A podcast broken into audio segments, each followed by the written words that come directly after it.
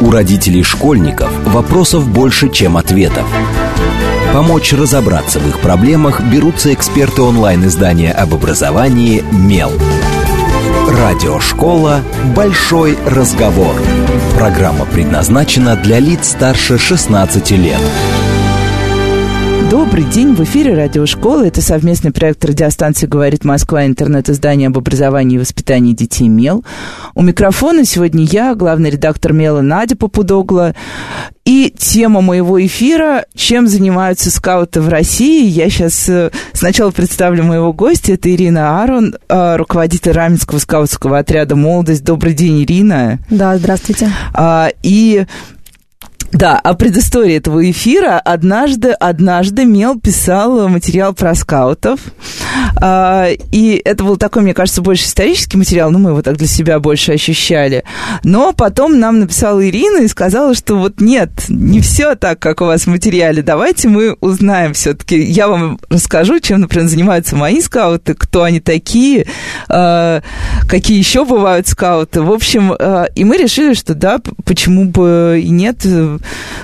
тем более, что э, когда ты говоришь кому-то про скаутов, большая часть, мне кажется, представляет себе какое-то движение 19 век, причем это не Россия.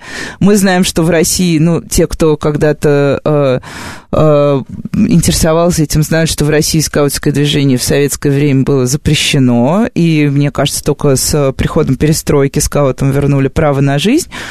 А кто сейчас эти самые скауты, Ирина? Прям да, пойдем так, меня, с места на самом в карьер. Деле, статья ваша очень понравилась, потому что мы как раз готовились с ребятами к исторической викторине, мы изучаем историю скаутинга, историю детских молодежных организаций, для того, чтобы дети, собственно, знали корни, откуда ноги растут, чем они занимаются. И меня резанула фраза, что в России скаутское движение не, не то ли незаметно вы написали, то ли мало известно. И я всегда, как э, маленький борец за справедливость, э, это наша организация, она маленькая, но гордая в России, потому что мы не поддерживаемся государством, мы не финансируемся, мы вне политики, такие сами по себе бесплатно заниматься с подростками, и мы тянем руки, да, давайте мы будем это делать. И меня немножко резануло, я подумала, ну как так? Мы же есть в каждом регионе, в каждом городе. Буквально на следующие выходные ко мне приезжают скауты из Калининграда.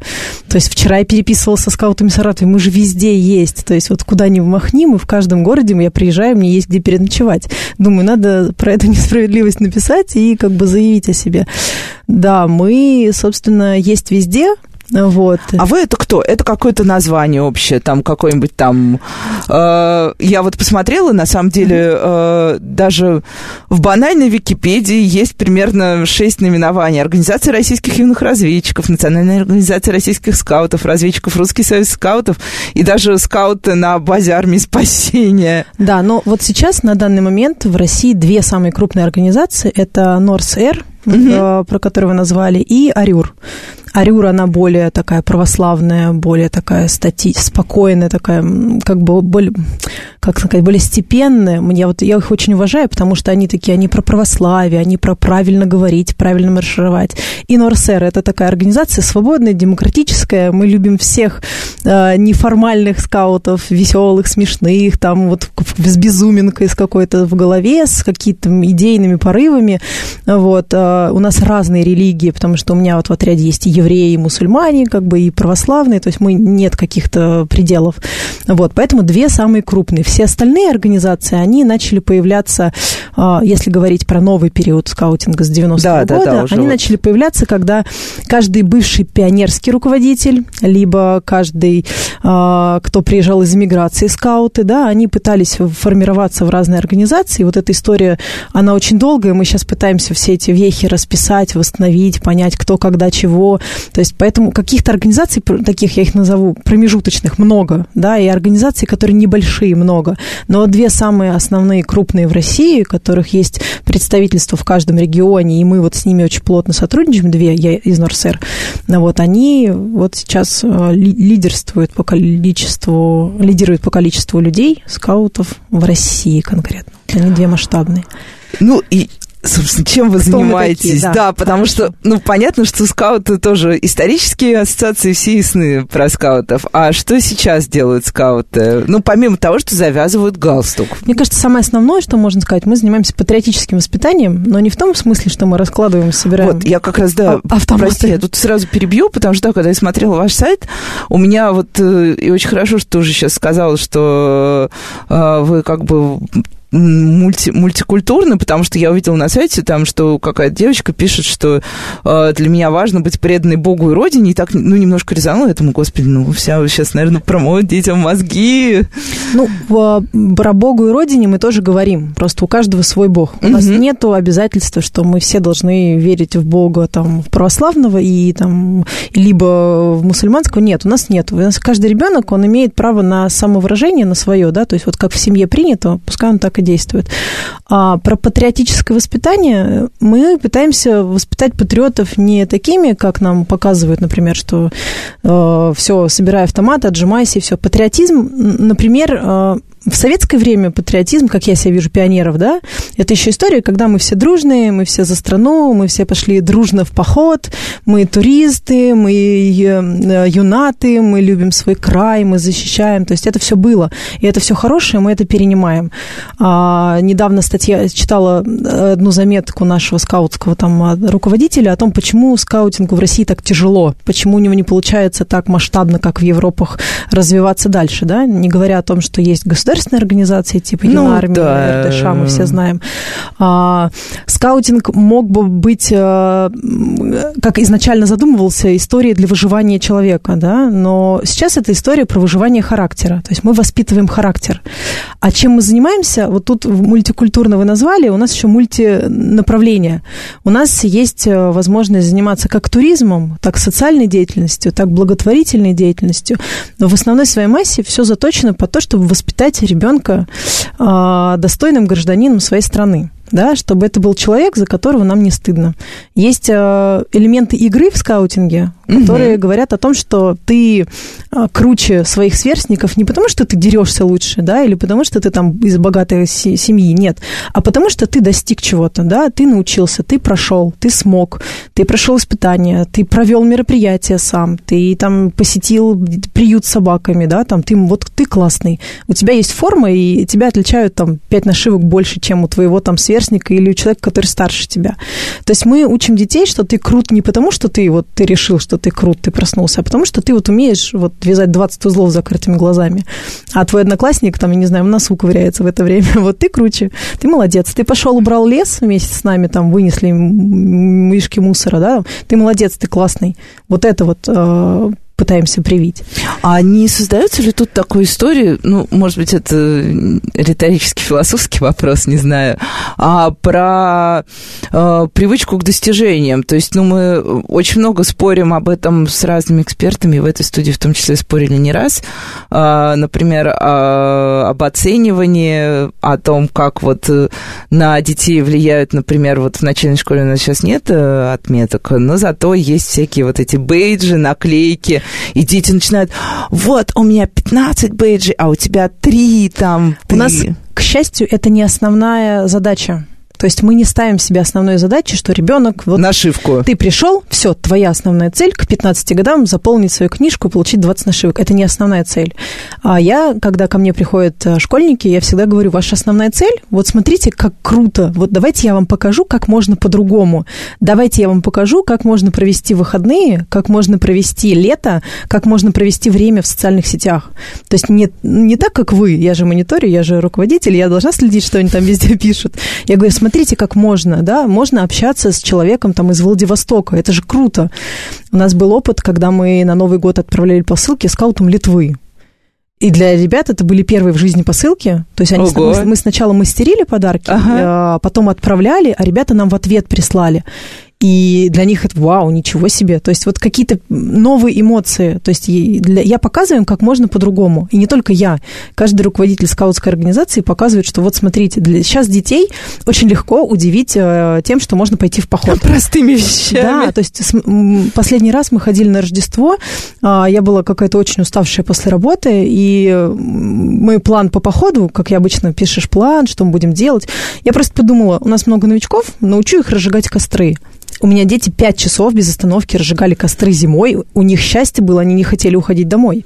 То есть в данный момент жизни, где мы живем, где у нас вот все доступно, окей, Google, и нам все нашлось, мы можем удивить детей какими-то банальными вещами, но хорошими. И вот этим скаутинг и занимается, да.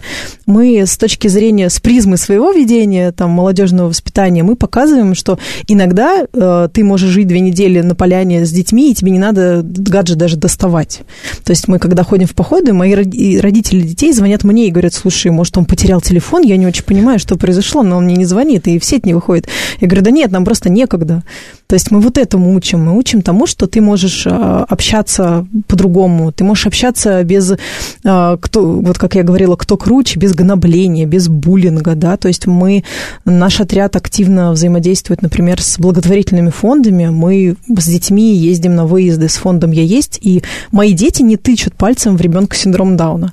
То есть для многих родителей детей особенных это типа ничего себе, приехали какие-то обычные ребята, и они не тычат, они берут за руку там. И не спрашивают, ребенка, а что это с ним, почему Они берут ребенка странный? за руку с ДЦП и идут с ним играть. То есть у родителей шок. Мы очень много общаемся. Этой программе уже два года. Это вот фонд «Я есть» такую программу «Удивительные родители» проводит. И мы выступили в качестве партнеров, потому что я, заинтер... я с корыстной целью. Я заинтересована, чтобы в моем отряде были те дети, за которых мне не стыдно. Я заинтересована, чтобы в моем отряде выросли те ребята, которых я всегда могу назвать вот мой товарищ. Вот это слово советское «товарищ», оно у нас сейчас пропало. И для меня, например, скаутинг... Я сама пришла в 14 лет, из плохой компании. Вот да, я хотела как раз спросить, э, ты так об этом рассказываешь воодушевленно, да, и понятно, что ты очень давно во все это погружена, как, да, как, как вот оказалось? Я... я точно знаю, что, соответственно, лет 10 назад я точно ничего не слышала о скаутах даже. Да, хотя в 2007 году скаутингу было 100 лет в России. Мы отмечали, крупный праздник был в Карелии. К нам даже вот самый известный Никита Джагурда приезжал. Наверное, просто был самый свободный, но... Да, ну то есть это 100 лет уже организации, и мы про нее действительно... Вот я прихожу и всем говорю, рассказываю, смотрите, смотрите. Я все детство провела в деревне, и когда переехала в город, я абсолютно не понимала, чем заняться. Для всех кружков я уже была стар, старая и толстая, типа в балет не пойдешь. И очень хотела себя применить. И я попала в плохую компанию, всегда всем своим детям рассказываю, как начинала. Попала в плохую компанию, где меня учили плохим вещам. Я узнала, что такое наркотические средства, не пробовала, а узнала, что такое бывает. Ну, понятно, богатый и, мир возможностей. Да, и в какой-то момент я просто поняла, что что-то не так, как-то должно быть по-другому. И мне на руку, ой, под руку руки попалась газета, где было просто объявление с, гл- с глупой фразой, вот сейчас смотрю, девчонки, мальчишки, приходите, там будет весело. Вот мы там, там-то находим. Обычная муниципальная газета, там с маленьким объявлением вот таким вот, где-то, мне кажется, под, под, даже под расписанием по телевизору. В подвале, наверное, да. скорее всего. Я да. пришла, и я такая, вау, Ничего такого особенного не было. Мне не жонглировать учили, ни там огонь не извергать. Просто там говорят, ну вот там смотри, сейчас мы тебе расскажем, там, как готовить на костре. Я такая, ух ты, ничего себе. И завертелась, закружилась. С 14 лет я сама занималась. А, там в 18 я уже начала сама заниматься с детьми, и в 20 лет я возглавила отряд. Вот в этом году будет 10 лет, как я руковожу отрядом. А в чем задача руководителя отряда? Ну, а, основная задача, ну, как, вообще в целом отряды это такие... Я так понимаю, что для тебя это, прости, я немножко перебила, мы сейчас вернемся, а, что скаутинг это не основная, ну, вернее, нет, неправильно формулирую, что ты еще и работаешь, то есть ты и занимаешься какими-то другими вещами, и плюс ко всему это, по сути, как такая волонтер... Да, да. да. Я, у меня есть основная работа, я на ней провожу пять дней в неделю до, там, до бесконечности. Моя любимая, замечательная, я ее никуда не хочу менять. У меня есть общественная деятельность, я член общественной палаты своего района, угу. а, то есть это тоже такая общественная нагрузка. И вот э, основная волонтерская деятельность, за которую я не получаю денег, то есть это моя добровольная такая кара. Вот. Я занимаюсь, руковожу отрядом. Что входит в руководство отрядом? Это вот как дополнительное образование, вот есть, если бы я вела кружок танцев, ага. вот у меня все, наверное, бы сводилось к тому же. Но вот здесь более масштабно. То есть, если кружок танцев это история, когда я воспитываю детей, которые чего-то достигают, там, в каких-то соревнованиях участвуют, вырастают и уходят, а, и потом мне приходится заново новых учить, то здесь немножко масштаб другой. У нас как будто мы создаем какое-то сообщество людей, а, которые, несмотря на то, что там вырастают и там поступают в институты, переезжают в другие города, заводятся семьями, они все равно могут приходить в любой момент жизни в отряд. То есть, да, ко мне там... То есть отряд, проще говоря, не заканчивается? Он не, нет, ему в этом году будет 20 лет с того момента, как он образовался, и вот я в нем уже 16 лет.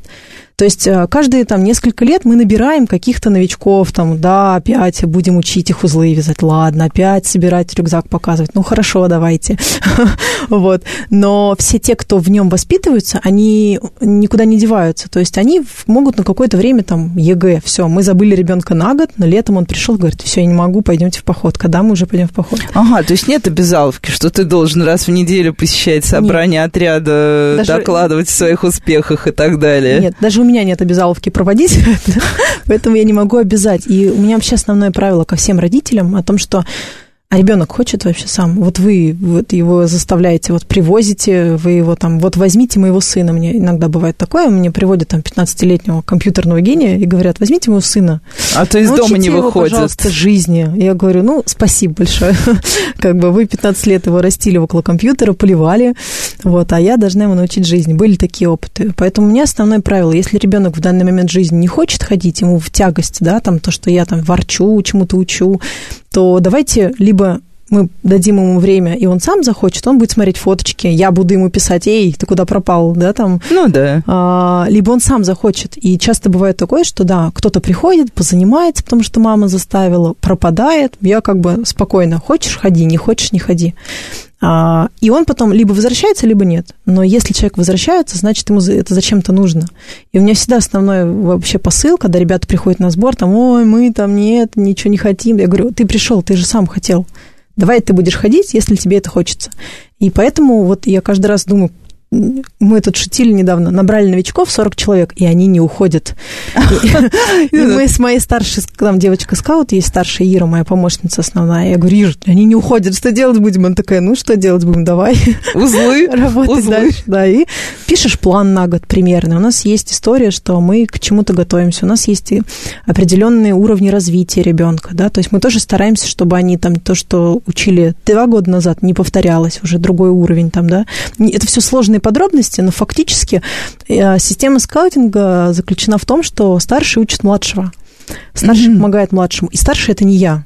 Моя основная задача открыть помещение, запустить их всех, а дальше оно само варится. То есть вот буквально в прошлую субботу я специально опоздала на час. Я подумала, у меня день встречи выпускников, я должна сходить в школу, ничего не знаю, ну и что, что у меня занятие. Я пришла, мне а, администратор клуба такая говорит, там все нормально, они все делают, все хорошо. А я только слышу, там, как один учит, там, они построение там проверяют, что-то там другие занятия какие-то проводят. Думаю, ну все работает, могу посидеть в машине, вообще ничего не... То есть мне очень важно, чтобы те ребята, которые несколько лет занимают, они почувствовали себя частью отряда. Не просто, что вот они сейчас придут, я им скажу, что делать, и они будут делать. Они отряд. И я им всегда говорю, это вы отряд. Вы хотите поход? Давайте, организовываем. То есть у меня это практика не только у меня, это практика скаутинга. Это Баден Пауэлл, английский разведчик, вот это все придумал да, да, и да. распространил. И очень круто, что в Европе и в Америке вот так действует система. Скажем честно, эта система пионерская действовала очень хорошо. Только у нее была политическая подоплека. Мы вне политики, нам вообще все равно, какие партии там сейчас ходят с флажками, мы туда не пойдем. Нам некогда, мы, у нас лес, у нас вода, горы и подземелье.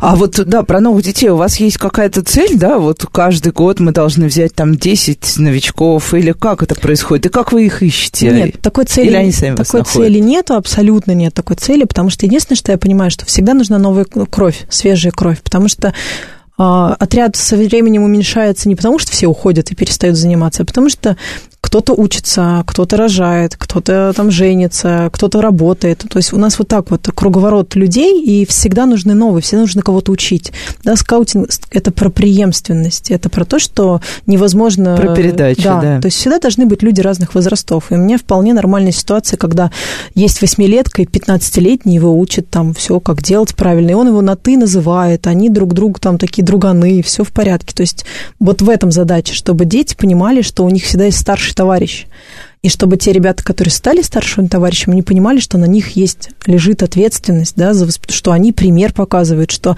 э, история «ты не должен материться при мне», ты не должен материться нигде, потому что тебя видят в школе, да, ты должен стать. И еще я заметила, что ребята очень хорошо раскрываются, когда им даешь возможность. То есть у меня ча- больш... часто примеры, когда дети с буллингом в школе, они у меня в отряде могут себя раскрыть, потому что они приходят, они не чувствуют угрозы. Ну, я ну очень, да, они попадают я очень быстро пресекаю тех, кто пытается там кого-то травить или что-то такое. У нас такие либо не задерживаются, либо под чутким... Меняются. Да, я показываю сейчас на кулак, на руководством, они как меняются, потому что у нас так не заведено. Мы не обзываемся, мы не деремся. Да, мы можем выяснить отношения, ну, подеритесь там, разберитесь, но это бывает один раз за вообще всю жизнь. Потому что они потом понимают, что все вопросы можно решать по-другому. Угу.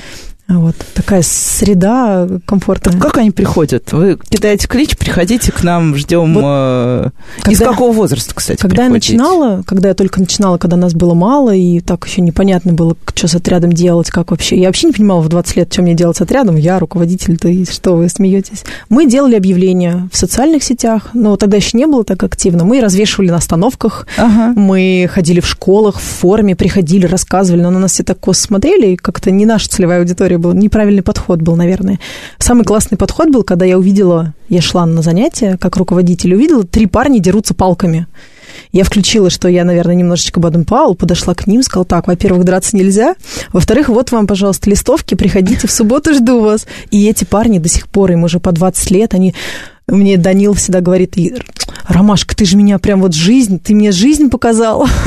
так это здорово, ты меня воспитал, ты моя вторая мама. Это мне очень здорово. Мне 30 лет, а меня уже люди называют своей второй мамой, и 20-летние. это очень трогает, на самом деле, мотивирует. Это вот один способ, как привлечь. Второй способ – сарафанное радио. Они приводят своих друзей, они ага. приводят своих братьев. Мамы рассказывают мамам, приводят. А, и еще вот масштабный был у нас два года назад большой набор, когда я подумала, нам нужны люди, но я устала делать день открытых дверей, когда все приходят, комнатные дети, и они после первого занятия такие, ой, там что-то надо делать руками, нет, мы не будем. Или родители говорят, ого, вы их Вы их в лес выводить. потащите. Ага, нет, давайте нет. Я подумала, надо сразу наших искать людей, и написала во всех социальных сетях города о том, что мы набираем детей, мы идем в поход кто хочет, э, чтобы ребенок ага. сходил в поход, встречаемся там-то, с собой берем вот это, родителей не берем, забираем вас только-то оттуда. Все. И мне пришло 25 человек с рюкзаками, дети, родители такие, о, все, отдали и ушли. То есть они посмотрели про нас, почитали, как бы, и все, и дети сходили. И от, вот от этого потока остался реально там типа 20 три человека, то есть там каких-то два перестали ходить. То есть когда ты понимаешь, что мы, какие тебе люди нужны, ты таких и набираешь. А вот тоже ты уже упомянула про там прибалтийских скаутов. Вообще вы общаетесь с э, европейскими скаутами? Да, как да, там да. все у вас выстроено? Гостите, не гостите? Чем европейские скаут, скауты отличаются от наших? А, они финансируются государством, и у них есть программы, по которым они могут приглашать. Я никогда не ездила по таким программам. Я знаю, что другие отряды плотно сотрудничаю там, с немецкими скаутами, с болгарскими скаутами, с израильскими скаутами, то есть у них прям с финскими скаутами, то есть прям очень близко. Те, кто, например, в Карелии живут, они прям с финнами вообще очень mm-hmm. близки. А, скауты из Калуги, они очень дружат с немцами, то есть у них партнерские лагеря, они вот так вот приглашают друг друга. Мы э, встречаемся с иностранцами всегда на слетах джамбори, Ага. Раз в четыре года, вот в этом году, например, будет в Карелии крупный слет, куда мы приглашаем иностранцев. Вот, э, знакомимся и уже дальше продолжаем дружбу. Если либо так приезжаем, либо там переписываемся, общаемся. Вот. Ну, Поэтому... то есть в, в любом случае как-то общаетесь да. и Сейчас... с Господи, иностранные коллеги. Да, Будем да. как прям портбюро. Мы сейчас прервемся на короткие новости и сразу после этого вернемся в эфир. Оставайтесь с нами, это радиошкола. У родителей школьников вопросов больше, чем ответов. Помочь разобраться в их проблемах берутся эксперты онлайн-издания об образовании «Мел». Радиошкола «Большой разговор». Добрый день, в эфире снова радиошкола. Это совместный проект радиостанции «Говорит Москва», интернет-издание об образовании и воспитании детей «Мел». У микрофона сегодня я, Надя Попудогла, главный редактор «Мела». В гостях у меня Ирина Аарон, руководитель Раменского скаутского отряда «Молодость». Добрый день еще раз, Ирина. Да. А, и мы собственно, мне кажется, уже все понятно. Обсуждаем, чем занимаются в России скауты, кто они такие, сколько их уже мы этот вопрос выяснили в первой половине программы, и как живут скауты сейчас. А, и поскольку мы уже ты уже много раз произнесла слово «костер», я не могу не спросить. То есть мы сейчас э, находимся в такой ситуации, например, ну, я очень много слежу за тем, что происходит вообще с детским, ну, по работе, что происходит с детским туризмом, как это все регулируется.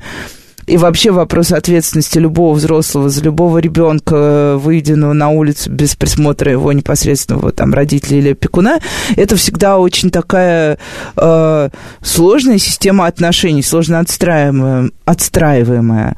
Вот как вы? Вы все-таки, э, вы, у вас есть какой-то и формальный момент оформления отношений с родителями, или это все-таки вот такая добровольная абсолютно история? Ну, да, сейчас сложно с этим. Вообще с туризмом становится С туризмом сложно. очень сложно. Да.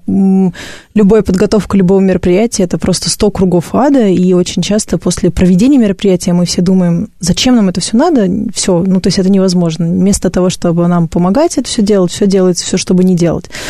Касаемо отношений с родителями, у меня одно правило. Я очень хочу работать с теми родителями, с которыми, которым я доверяю, которым мне доверяют.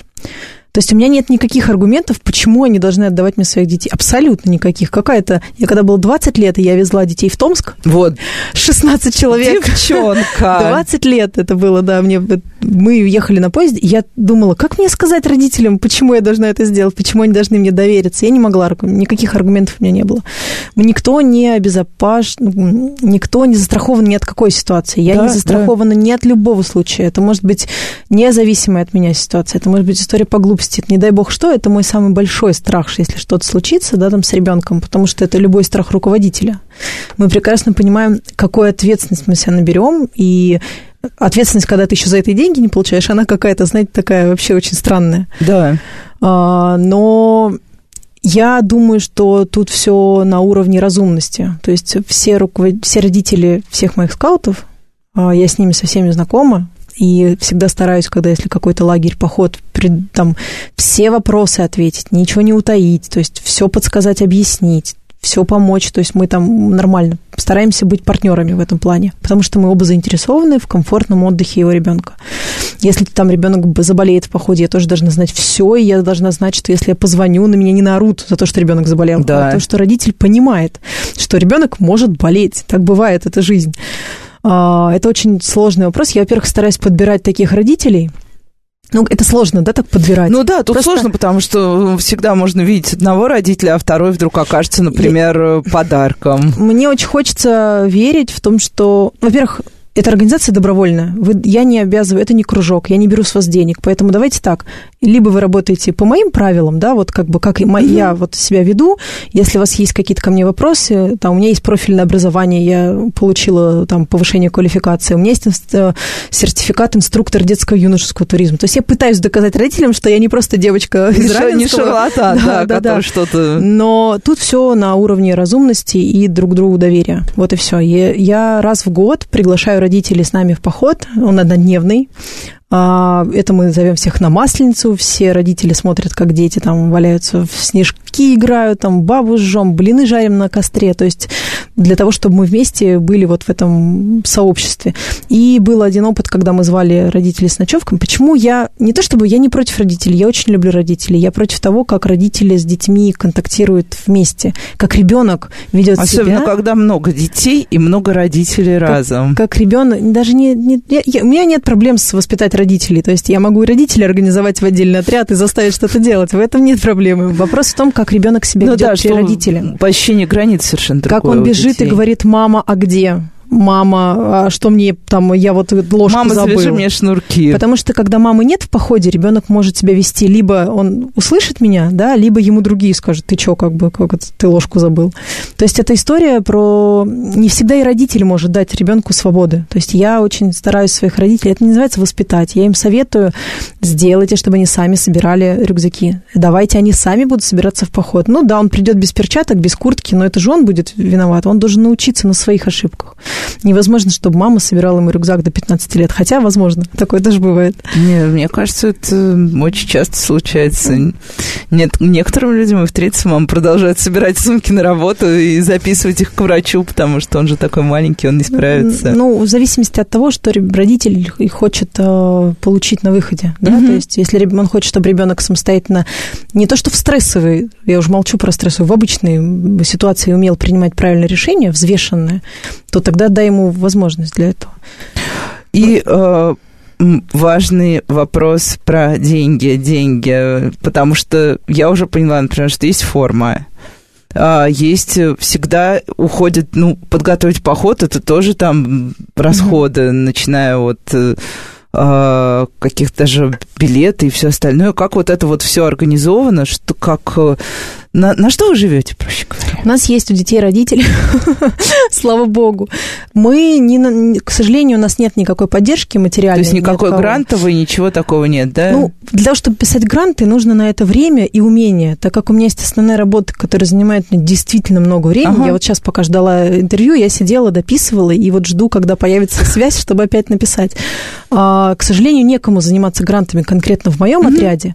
Наша организация Норсер, она живет на гранты, и слава богу, что эти гранты есть, потому что благодаря этим грантам, например, у нас удалось провести обучать, обучаем, курс обучения для руководителей в том году, А, глобальный, ага. масштабный, руководителей с России. То есть это было больше, около 100 человек, там 60 или 80, вот так вот. Мы обучили, мы действительно провели курсы, мы повели, провели повышение квалификации, мы провели похвой инструктор, получили инструкторов детского и юношеского туризма. То есть организация заинтересована. Но для того, чтобы это происходило, нужны гранты. И вот у нас есть как бы возможность для организации масштабной, да, это все проводить. Нам удалось получить гранты на проведение а, межрегиональной игры «Большая Георгиевская игра». Мгм. Она тоже, если погуглить, она прям достаточно известна в разных городах. А, Около трех тысяч человек в том году поучаствовало в ней. Например, даже Раменская, это Московская область, да, то есть это не Карелия, где 1200 человек было, это не Пермь, где в городе прям масштабно. Это подмосковный город. И я в свободное от работы время, после работы, встречаясь со своими старшими, которые после институтов, мы сидели ночами и писали эту игру, и у нас 250 человек поучаствовало в этой игре. То есть это благодаря гранту нам удалось на деньги гранта а, купить призы, сделать баннеры, напечатать грамоты и очень классная история. Нам удалось оплатить поездку скаутам из других городов для того, чтобы помочь провести ее в другом городе. Ага. Вот, то есть у нас были такие э, гонцы, то есть э, скауты Петербурга приезжали там в Пермь, скауты Перми ездили в Карелию. Это такая э, межрегиональная помощь и возможность поучаствовать, посмотреть проекты, привнести что-то свое.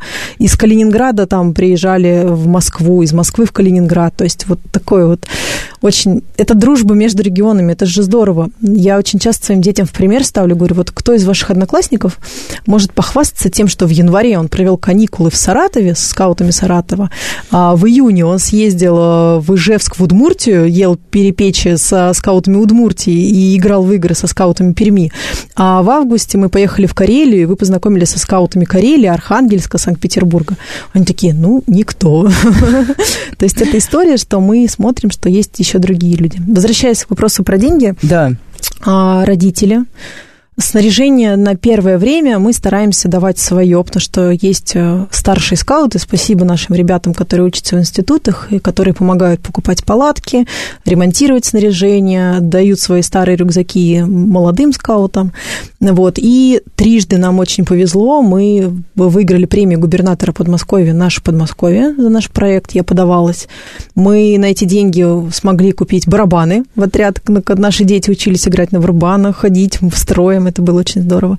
А, Мы покупали какие-то футболки, палатки, я оплатила поездки ребятам не помню уже куда, в какой-то лагерь.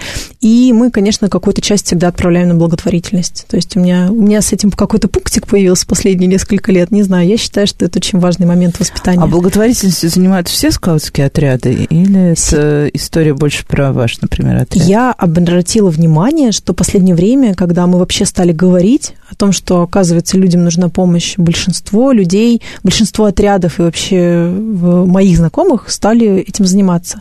Но у скаутов есть один из таких негласных девизов, да, «Ни дня без доброго дела». Угу. Поэтому история про то, что скауты должны делать добрые дела, она всегда была. Еще в далеком 2011 году наши скауты ходили, скауты отряда из поселка Илинский под руководством Чемелева Илья Николаевны ходили красить заборы ветеранам. То есть история про какие-то точечные помощи, она всегда была. У нас вот, вот есть очень важный момент, мы всегда учим детей добрые, добрые дела делать. Как можно вообще жить без доброго дела? У скаутов есть, я галстук свой принесла, вам покажу, а, но кончиках галстука. Да, по-моему, узелочки завязывают. Да, да, чтобы да. два добрых дела минимум в день сделать. Это же история классная. Я всегда детям говорю, что у нас нет скаутских законов, это законы жизни. То есть ты возьми, прочитай скаутские законы, и пионерские все помнят, какие они были. Это же история про жизнь. То есть, если ты в жизни нечестный, как ты можешь быть в отряде честным? Я всегда, когда мы рассуждаем, тоже говорю, ну вот ты выполняешь скаутские законы, ты молодец, а ты домой пришел, ты выполняешь их? Ну, не знаю. Ну, ты маму слышишь? Ну, не всегда. Значит, ты не выполняешь закон. То есть, ты соврал в школе? Ну, да. Значит, ты не выполнил скаутский закон. Какой мне смысл, а то, что ты в походе такой классный молодец, а дома шпана. Мне так не надо, давай думать с тобой, как будем улучшать. Ну, ну то есть это больше про общий образ жизни и да. образ мысли. Да. А вот ты упомянула общий сбор раз в 4 года. Что это такое? Это как это? Да, да, да. Первый, между... первый слет Джамбори а, был проведен в 1920 году. Э, в переводе, с... Э, в переводе это слет всех племен. То есть смысл был в том, что все организации, все отряды должны приехать на одну поляну и вместе провести лагерь. А, эта традиция поддерживается, джамбори проходит каждые четыре года, они бывают региональные, они бывают международные, они бывают глобальные. Вот когда было столетие скаутинга в Англии, там вообще было типа 50 тысяч человек со всего мира, они все приезжают, все стекаются. А в 2016 году был джамбори на Бородинском поле. Нам удалось организовать джамбори, где было около двух тысяч человек со всей России. И это было, это было вообще шикарно, это было просто прекрасно, это было историческое место, это были скауты просто со всех регионов. Я занималась, э, мы проводили игру за день до заезда, потому что сейчас же нельзя сделать, чтобы на 8 дней приехали в лагерь, да, запрещено законодательством, поэтому да. все пытаются немножко хитрить. Либо ты берешь, перемещаешь свой лагерь на 5 метров в сторону, и у тебя уже другой лагерь, либо мы сделали, например, что мы провели в Москве парад на Поклонной горе возложение цветов, а, потому что Георгий Победоносец считается покровительством, покровителем скаутов и военных, и разведчиков, и вот у скаутов он тоже покровитель. А, и провели игру ориентирование, с квест, вот как Большая Георгиевская, по Москве для тех, кто приехал из разных регионов. Ага. То есть было такое, что мне, мне все мои друзья с работы высылали фотографии, когда видели скаутов в метро, о, твои едут. Я говорю, это не мои, это вот Саратов, потом, это не мои, это Пенза, это не мои, я вижу по форме, это Волгоград, там едет метро. Вот, там фотографии с Жириновским выкладывали на Красной площади, встретили нас ребята. То есть, и мы э, делали заезд в Москву, они начали ночевали как раз одну ночь в Москве, и на следующий день ехали на поляну в Бородино. И было так круто, у меня до сих пор в телефоне контакты сохранены, там, такая-то, такая-то, 43 человека, Бурятия, там, такая-то, такая-то, 43 человека, там, Нижний Новгород. Ну вот, э, масштаб, когда ты понимаешь, что ты вот находишься на одной поляне, но ты можешь сейчас пойти и попробовать там традиционную кухню финнов, а потом ты приходишь, тебя кормят там какой-то традиционной татарской едой, там чак-чак тебе дают. Это вообще непередаваемо. А что еще? Вот, кстати, да, э, но есть все-таки в скаутинге какая-то вертикальная такая. Вот ты руководитель отряда, mm-hmm. над тобой есть какой-нибудь Конечно. руководитель Конечно. суперотряда, руководитель всего-всего, и, mm. и как все это А, как строится? В чем суть вашей субординации? Ну, отряды – это ячейка как раз в регионе или в городе. В отряде есть, э, как раньше в пионерии были звенья, у нас есть патрули. То есть патрульная система. Есть руководитель патруля, это какой-нибудь там 12-летний ребенок, который всех строит, обзванивает, там дает задания. Я слежу за тем, как там все само, само по себе живет. А, надо мной есть организация Норсер. А, в Норсере есть совет – Ага. В Совете есть э, координатор организации, самый главный. Собственно, я подчиняюсь Совету и организации. Это, форум, это история юридическая, потому что мы есть Минюсти, мы зарегистрированная организация. И, само собой, когда организация взяла меня под шефство, да, что я не просто, Ира, надела галстуки на детей и считаю себя скаутами России, да, я подчиняюсь организации, я могу участвовать в их мероприятиях, я могу быть защищена этой организацией, потому что мы живем в не очень простое время для всех тех, кто занимается подростками, и нам всем нужен в какой-то момент жизни юрист, к сожалению, да. Да, я это очень хочу, точно я так. очень хочу, чтобы я была не просто человек, которому там потом все вол- вол- волкам скинут вот так вот на съедение. Я хочу, чтобы за меня в любой момент жизни постояли и сказали, да нет же, посмотрите, на ее счету там 300 лагерей, она классная, не сажайте ее в тюрьму, пожалуйста. Вот, ну, это шутки, мы шутим так, но это на самом деле очень сейчас Да нет, работа с подростками очень сложная работа, и э, даже не столько с подростками, а с тем, как все это Законодательность, отрегулировано, да. К сожалению, пока очень тяжело, мы общаемся, то есть такой разговор есть, но мы не отчаиваемся, то есть у нас есть закон, скаут не унывает. И вот мы не унываем, то есть как бы вот как скауты в эмиграции, когда их всех выгнали из России, они не унывали, да, везде по миру, и мы не унываем, потому что мы понимаем, что есть периоды, да, сейчас утопчется, все будет нормально, мы к этому идем, мы доказываем, что мы нужны. Вот я вам написала, так, давайте-ка разберемся. Вы говорите, что нас нет. Нет, мы есть, нас мало, нам сложно, да, мы не поддерживаемся, но 50% ру- скаутских руководителей – это люди, которые не получают за это зарплату, а 50% на базе дошкольных учреждений. Ой, не дошкольных, а школьных как, как раз. правильно, да. Кружки, секции на, Ага, на базе ага. школы, это какие-то учителя, это педагоги дополнительного образования, это инструктора по туризму. И 50% это такие, как я, которые после работы пишут план, Бегут. потом отвечают родителям, потом едут там по своим общественным делам, как у меня, например, да, и в воскресенье такие, э, как мне тут даже недавно сказали, Ира, как ты отдыхаешь? Я говорю, ну я вот в воскрес... субботу у меня сбор, в воскресенье поход, там пять дней работа. Говорит, а отдыхаешь ты как? Я говорю, ну как, сбор, Походе. поход, ну чего вы от меня хотите? Сбор, поход, это же, ну, отдых. Вот. Поэтому, если есть люди, которые заинтересованы в том, чтобы это движение развивалось, да, мы не отчаемся, мы действительно, мы воспитываем новые поколения. Мы очень хотим, чтобы все те старые педагоги, которые раньше были пионерскими лидерами, они сейчас устают, стареют, взрослеют. Мы хотим, чтобы появлялись новые. Мы думаем, как это лучше сделать. Мы смотрим, что сейчас актуально молодежи. Да, то есть, если надо будет провести на, в отряде рэп-баттл, мы проведем его. Если захотят ребята что-то такое, мы сделаем это. То есть, как бы мы Историю отряда в ТикТоке снимете, в общем. Вообще без проблем. У нас же есть и Инстаграм, то есть наш активный Инстаграм по нас по нам и по нему и нас узнают тоже. То есть какие-то все современные... Мы, мы, не, мы не являемся скаутами 19 века, которые ходят в шортиках там и Да, да, да, да, да, а, маршируют и облик. все такое. Но Барабаны, мы стараемся быть и современными. галстуки. Да, мы там... А есть какая-то у скаутов, вот, например, у меня дома лежит э, польский, на польском языке учебник скаута, который мне когда-то зачем-то подарили, не знаю, Здорово. кто и когда, но вот он у меня есть, я как раз вчера его открывала, смотрела, вот, а в России что-то есть такое тоже, типа там какой-нибудь распечатанный устав, потому что вот ты постоянно говоришь, есть правила скаута, а где-то вот эти правила, Конечно, конечно. должна же быть какая-то кодификация Есть а, все-таки. достаточно большое количество людей, которые пишут книги про скаутинг, которые это историки, которые знают молодежное движение и пишут.